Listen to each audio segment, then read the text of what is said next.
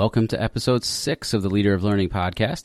In this episode, we will discuss leading from the heart.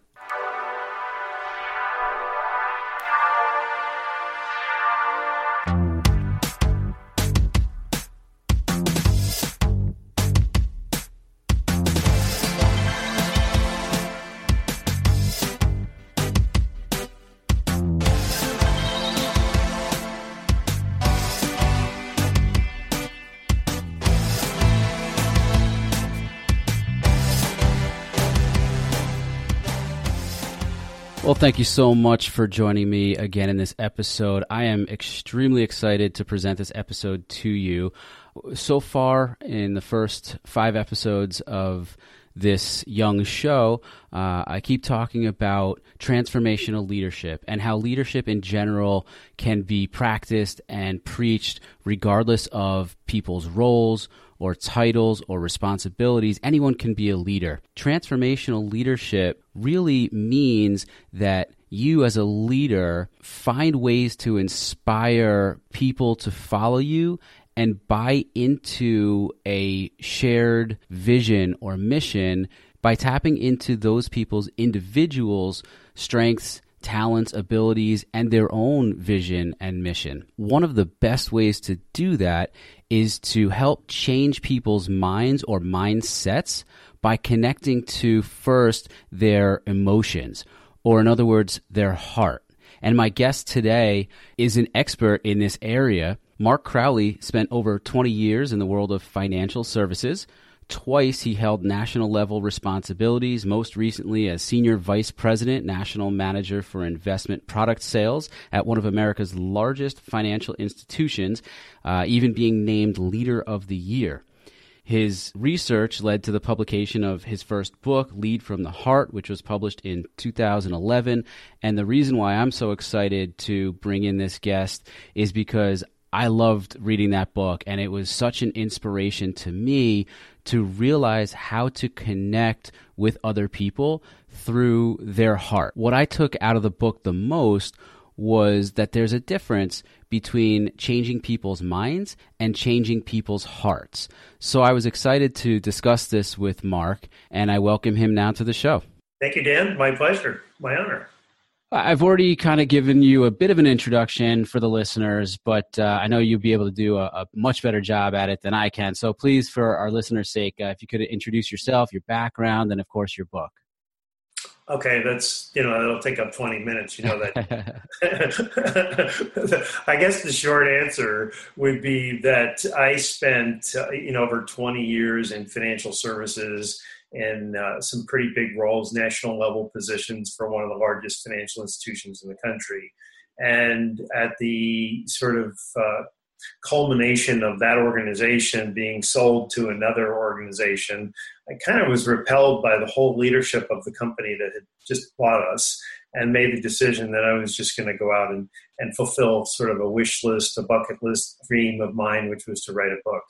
And the intention of the book and was really to convey certain leadership practices that through the course of my working in one of the most dog eat dog kind of worlds there are um, that were you know unlike most people that i was you know peers with or people that anywhere in our organizations anywhere in that industry people just weren't leading the way i was leading. And i thought well i'm just going to express these things. And if you do these in combination that they're going to translate into some remarkable performance for people. But there's a little piece in the book, the preface of the book, that really describes my upbringing, which sort of had this massive influence on how I would go on to lead people. So it was a very destructive, psychologically abusive environment that I grew up with. I'll just leave it at that. But it influenced me to really care about people and to really support people, to make sure that you know I'll even use the word nurtured, which you know sets off all sorts of alarms for people. But what I found was that the more that I did for people, the more that I supported them, taught them, gave them a view of how they could you know progress in their careers, made them feel safe, made them feel appreciated, those kinds of things, that people would be massively motivated to scale mountains for me.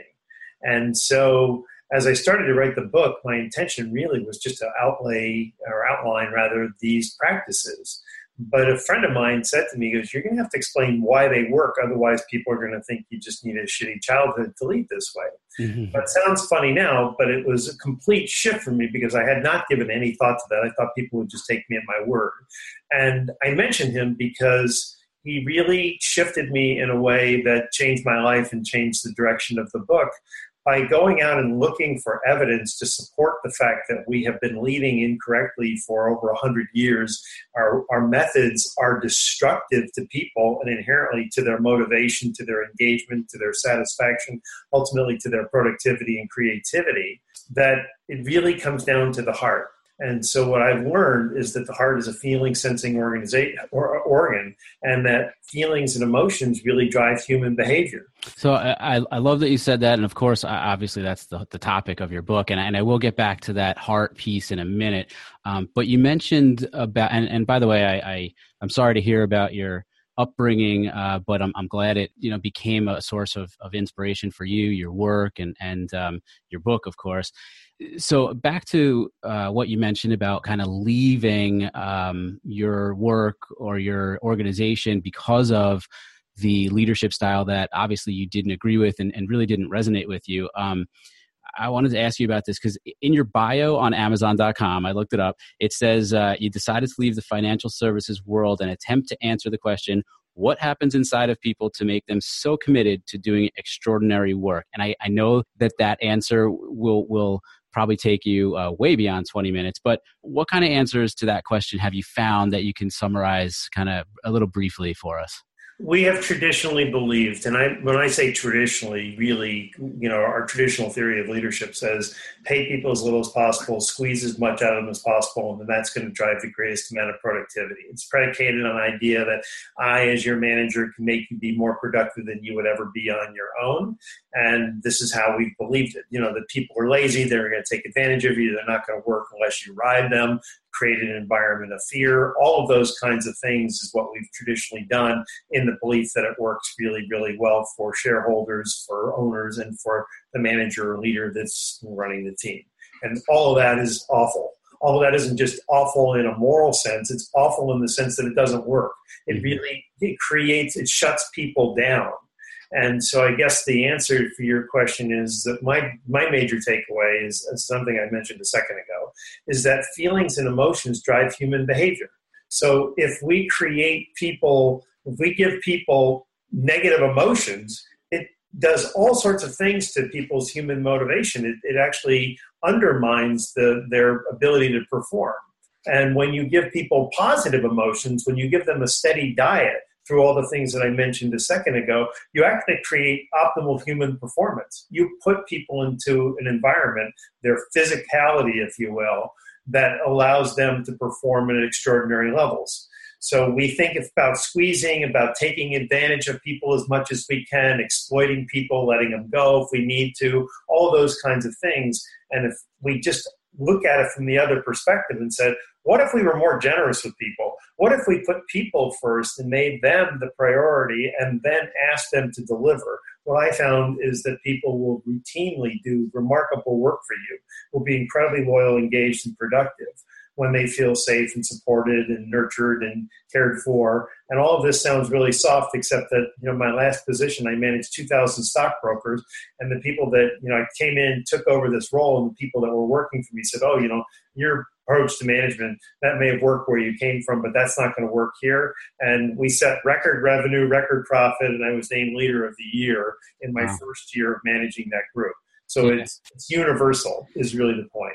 You know, I I uh, I feel as though, uh, in in my opinion, and I'm, I'm, guessing you'd agree that that this is kind of the way that leadership is trending overall, anyway, whether it be in the business world or education, which I'll get to in a, in a couple of minutes. But um, I actually just recently, as a big sports fan, uh, have been hearing conversations about this when it comes to uh, coaches and, and managers in, in baseball. Because uh, right around now, you know, in the fall after the regular season and during the postseason, teams are looking for new managers, and that manager's leadership style needs to fit the team and needs to be able to handle personalities in the clubhouse and um, I guess I'm just wondering, like, if you would agree that that that's an important aspect of of any organization, regardless of what field you're in. Yeah, I mean, I put it this way: we love heart in sports. We want our players playing with heart. We want our coaches coaching with heart. And if we don't see that, we think there's something wrong. Right? We really demand that. And you see the collegiality of the players, and you know, even the Chicago Cubs creating a circular locker room in order to you know sort of stimulate people to run into each other and have conversations and build this cooperation and collaboration and then we go into business and we put people in charge of managing teams who just do the opposite things they create fear they you know they pit one person against another they're they're threatened by the success of their people if you take one of the top coaches in any sport they're not going to throw themselves into the game at the last minute. You know, if the team's not doing well, they're not going to take the quarterback out and the coach gets in. The coach's job is to help the quarterback and all the other players thrive and succeed.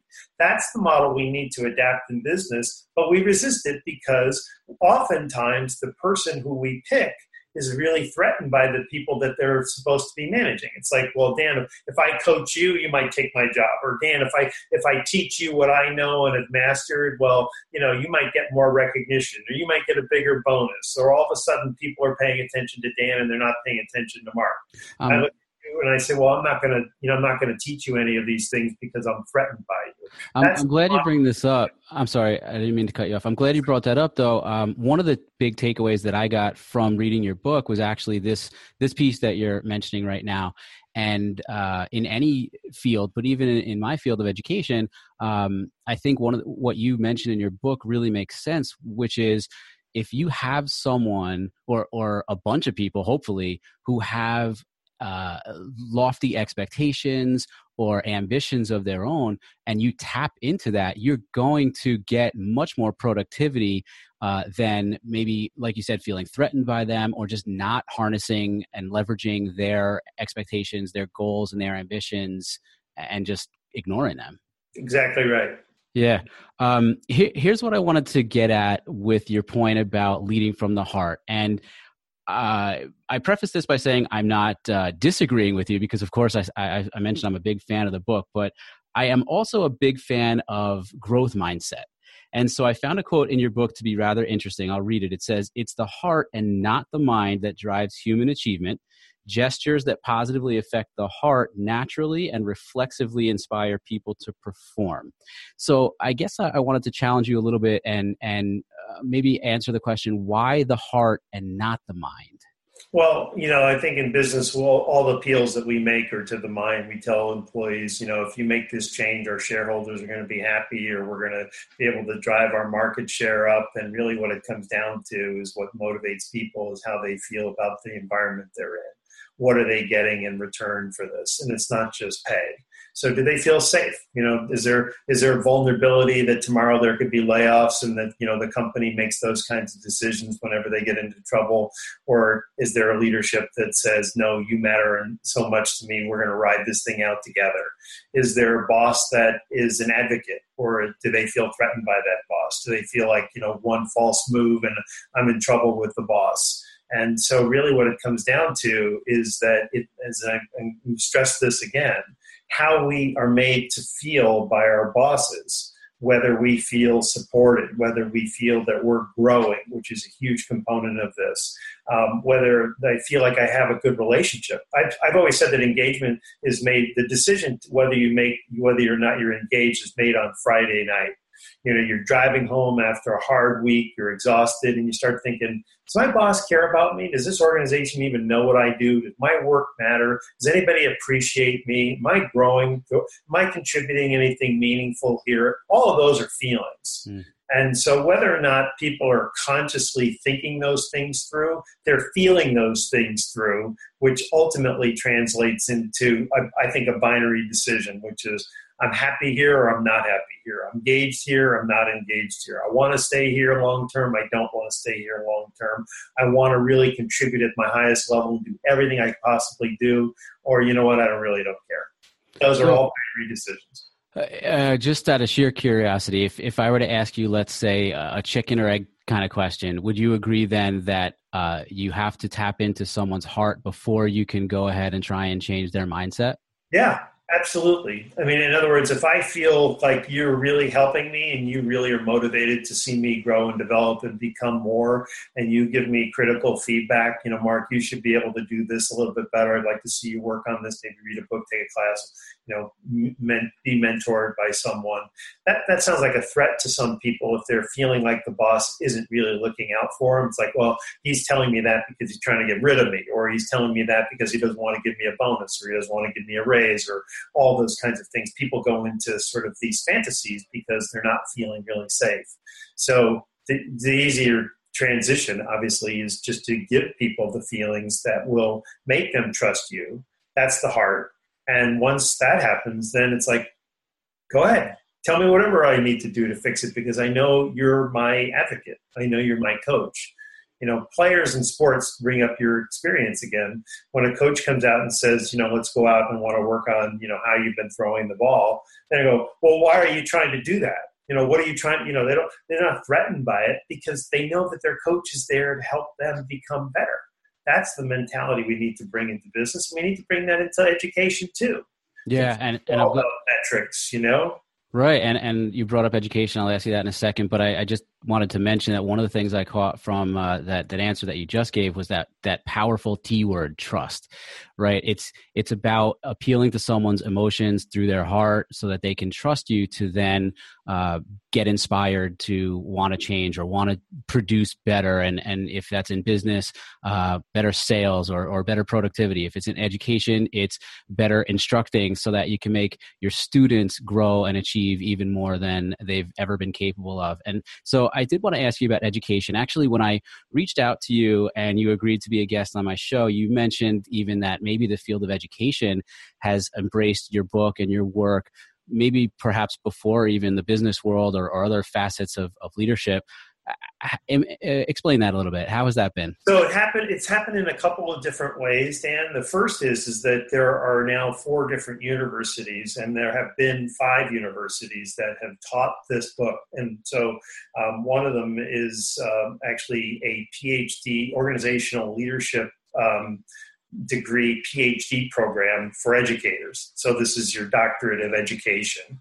but it's or or you know basically focused on organizational leadership, and they have embraced this. And they've embraced it so much that you know I, I speak to them, I go out and meet with them, I do podcasts for them. You know, I, they want me to be a part of it because I think they see the future is that we can't create environments where teachers are going home angry, teachers are going home stressed, teachers are going home feeling like, you know, if they can't move the needle on whatever score is important, that, you know, that, that they're somehow going to be judged really harshly. So we've taken that whole element of safety out of it.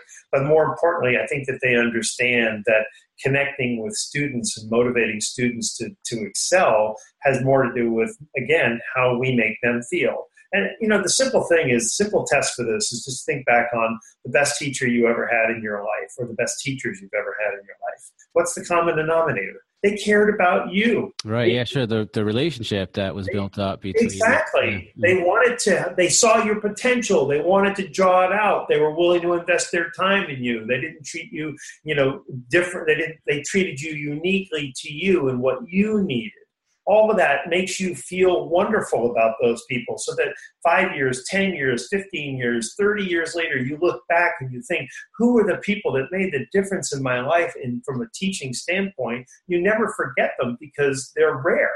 And we need to make more of those kinds of teachers. And more importantly we need to rec- recognizing the kind of work that you do we need to make more principals that way Mm. If they're the ones who are caring about their teachers and helping them grow and become more and feel safe and um, feel recognized for the work and to know that their work matters in the face of you know criticism from parents who are self-serving or self-focused, you know, to keep the, the teachers in their game and just doing what they do best you're going to have fantastic teachers. You're going to have more people wanting to work at that school because why wouldn't you want to work for a principal like that? Right. So someone who really invests. I, I, love. I love that word that you used a, minute ago. Invests in you and and your performance and and in uh, terms of what's happening in schools, the performance of your students as well. Uh, one more question about education, because really uh, I market this this podcast as not only uh, uh, educational leadership and transformational leadership, but essentially leadership that can happen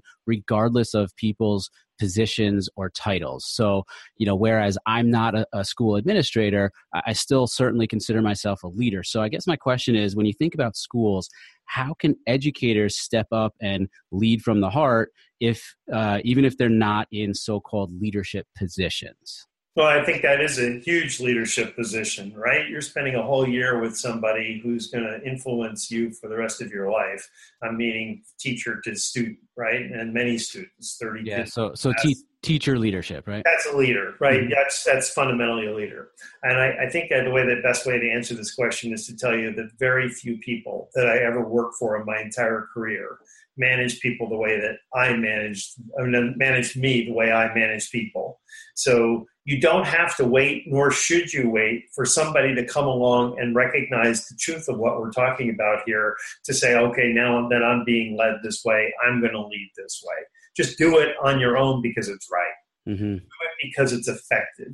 Do it because it makes a huge difference. Do it because it's the most fulfilling thing you'll ever do as a teacher. Because, you know, at the end of the day, it's like, it's not for pay that these people go into work in education it's because they want to give, they want to contribute, they want to make a difference, they want people to grow and to learn and to know that they had that impact. And that's all heart.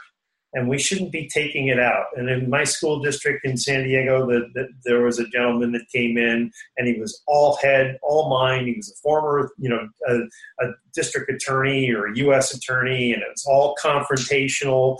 And he did everything the opposite of what we're talking about. Undermine the safety and security and and it never really expressed belief in teachers. Like i hired you. I know you have the ability. You can do fantastic work this is the kind of stuff that we need to be doing for teachers. We need to really nurture and support teachers instead of, you know, it's like one more test score if you don't get it right. you're Because it's not all about tests. I was just going to say, you know, I think it, it has uh, become difficult in the world of education when you think of the accountability and the uh, the testing, like you said, but just the the pressure that gets put on the classroom teacher all the way up to the building and district leaders uh, to perform, and then to either maintain or improve the performance each and, and every single year. Um, I, I, really appreciate your thoughts on on how to lead in education, even though that's not necessarily your uh, your background. Before we go, is there anything else that maybe uh, we have I haven't asked you or, or you wanted to mention that you haven't gotten to? Just to pin that down a little bit, that you know, the, there is a very close similarity between business and education, at least how education's evolved today, which is that it's metrics driven, which is my my language, mind, mind, mind, mind, right? It's the how what do the numbers look like? Are the numbers getting any better? How are they breaking down relative to other schools? So it's competition. That's business. That's how we do it. And I'm not saying you, you can eliminate that. You know, we, we still need to have some evidence that the schools are progressing, that people are being taught well. But if it's all mind and you're not focusing on the heart component, you can't expect those numbers to get better. That's the paradox. So the more you care about teachers, the more you care about employees. The more you care about um, growing them and making sure that you know that that those teachers understand that that they have an important job to do, and that the person that they report to cares about them, values them, believes in them, expresses that to them, recognizes them for the work that they're doing. You're going to create this positive flow of emotions in those teachers where they can then thrive.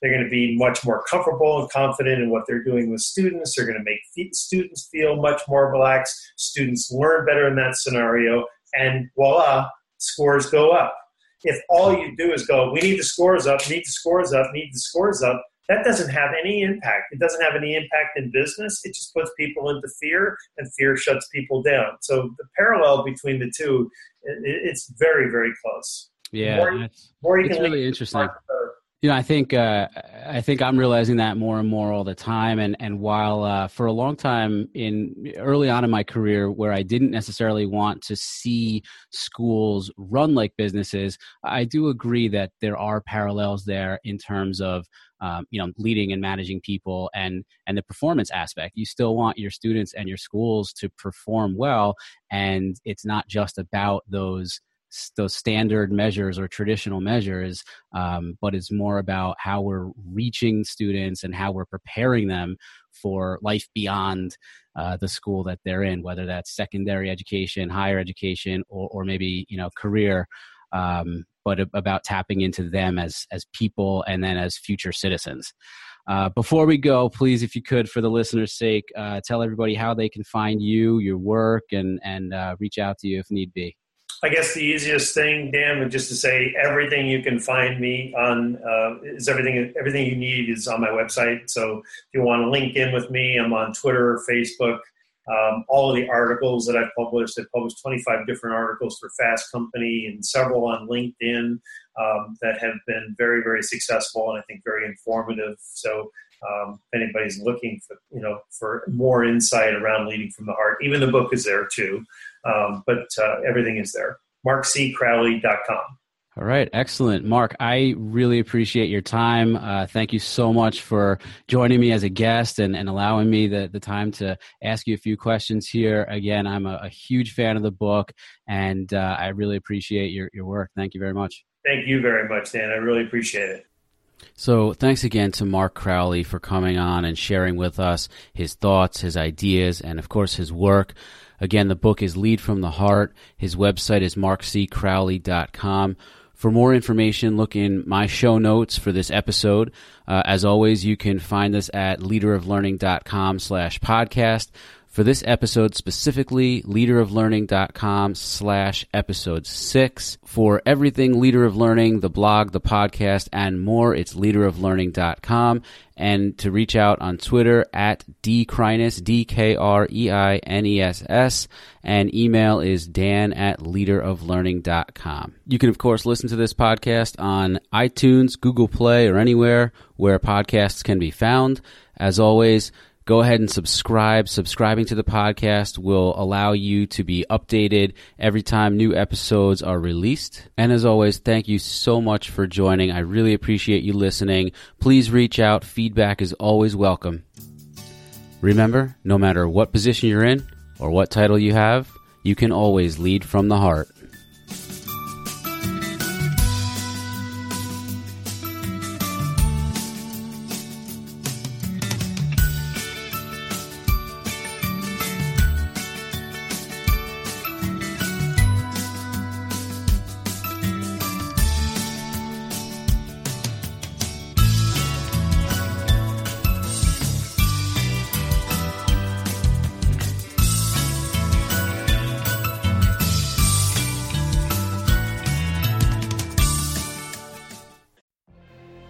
Could have a career where the opportunities are as vast as our nation, where it's not about mission statements, but a shared mission? At U.S. Customs and Border Protection, we go beyond to protect more than borders from ship to shore, air to ground, cities to local communities. CBP agents and officers are keeping people safe. Join U.S. Customs and Border Protection and go beyond for something far greater than yourself. Learn more at cbp.gov/careers. With the Lucky Land slots, you can get lucky just about anywhere. This is your captain speaking. Uh, we've got clear runway and the weather's fine, but we're just going to circle up here a while and uh, get lucky. No, no, nothing like that. It's just these cash prizes add up quick. So I suggest you sit back, keep your tray table upright, and start getting lucky. Play for free at LuckyLandSlots.com. Are you feeling lucky? No purchase necessary. Void where prohibited by law. 18 plus terms and conditions apply. See website for details.